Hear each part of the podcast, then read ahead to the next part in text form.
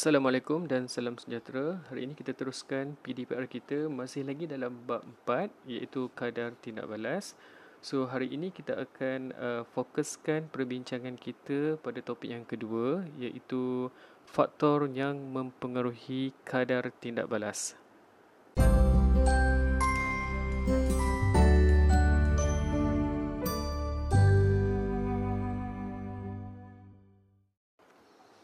Alright, seterusnya kita akan uh, bincangkan faktor yang mempengaruhi kadar tindak balas. Jadi sebelum uh, saya teruskan perbincangan ini untuk lebih faham, saya galakkan. Okay, saya amat galakkan uh, murid-murid semua bersedia dengan buku teks masing-masing terus ke muka surat 125 Okey, dekat situ dah ada dah uh, gambar rajah yang diringkaskan. Okey, rajah 4.9 eh. So kat sini disenaraikan faktor-faktor yang mempengaruhi kadar tindak balas. Kesemuanya ada 5 eh. Okey, yang pertama, yang pertama adalah suhu bahan tindak balas. So bahan tindak balas ni adalah bahan sebelum tindak balas kimia berlaku.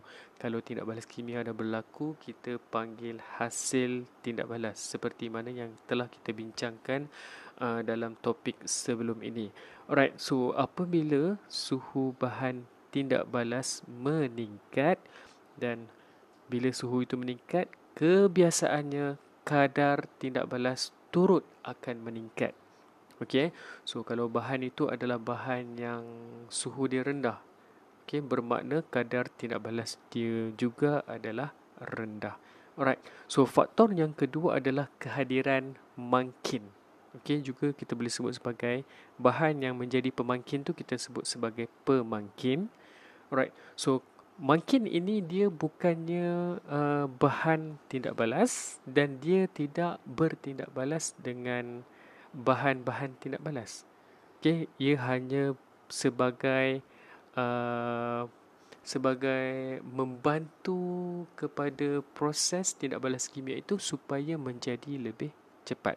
Okey, so penjelasan dia di sini adalah apabila makin digunakan, okey, uh, di dalam sesuatu tindak balas kimia, okey, kadar tindak balas kimia tersebut akan meningkat. So kalau tak ada makin, kalau tak ada makin, makin tak hadir ataupun kita tak letakkan makin dalam dalam tindak balas kimia kita bermakna tindak balas kimia itu berlaku cuma pada kadar yang perlahan. Kalau ada makin, dia akan meningkatkan kadar tindak balas. Okey, faktor yang ketiga adalah kepekatan bahan tindak balas.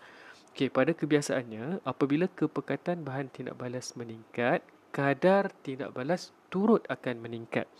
Okey, so yang ini konsep ni kita kena tahu. Okey, yang keempat pula adalah tekanan. Okey, so tekanan apabila tekanan meningkat, kadar tindak balas dengan bahan tindak balas yang berkeadaan gas turut akan meningkat. So kebiasaannya eksperimen yang melibatkan faktor uh, tekanan Okey, uh, dia adalah lebih kepada uh, bahan-bahan tindak balas yang mana bahan tindak balas itu berada dalam keadaan gas. Okey, kalau uh, kalau kita buat amali uh, untuk faktor tekanan ini kita tidak buat eksperimen ini. Okey, kita hanya buat empat faktor sahaja uh, iaitu suhu, makin, kepekatan dan saiz. Okey, yang kelima kita masuk saiz. So, faktor yang kelima adalah saiz bahan tindak balas bagi yang berbentuk pepejal. Okay. So apabila saiz bahan yang berbentuk pepejal, okay, uh, saiz bahan tindak balas berbentuk pepejal ini sikit, kecil. Kita bukan sikit eh, kita katakan sebagai saiz yang kecil. Okay, maka kadar tindak balas meningkat. So dia tak boleh duduk seketul besar. Kalau seketul besar kita kata saiz besar. Tak, dia kena saiz saiz bahan tu dia mestilah kecil-kecil. Okey kerana kalau kalau saiz bahan pepejal itu kecil uh, ia menambah uh, luas permukaan saiz bahan uh, apa nama bahan tindak balas tersebut. So bila luas permukaan bertambah maksudnya dia terdedah dengan uh, bahan yang akan dia bertindak balas justru kadar tindak balas akan meningkat. So kamu kena faham kat sini apabila saiz bahan yang berbentuk pepejal berkurang okey maka kadar tindak balas akan meningkat. Okay, so itu saja lima faktor yang kamu kena tahu Yang mana kelima-lima faktor ini uh, ia akan mempengaruhi kadar tindak balas. Right? So uh, saya rasa setakat itu saja sebab eksperimen ini uh, sorry uh, topik ini dia memerlukan kita melaksanakan empat eksperimen. Okay. So yang mana kita doakanlah supaya uh, wabak pandemik ini uh, berakhir dengan lebih cepat. Okay. Kes-kes positif COVID turun dengan cepat. Bolehlah kita kembali ke sekolah dan insya-Allah okay, kita akan uh, melaksanakan okay, eksperimen-eksperimen yang mana yang kita dah tertinggal ini. Okey, sekadar itu sahaja uh, penerangan saya berkaitan dengan faktor yang mempengaruhi kadar tindak balas ya. Kamu kena ingat eh.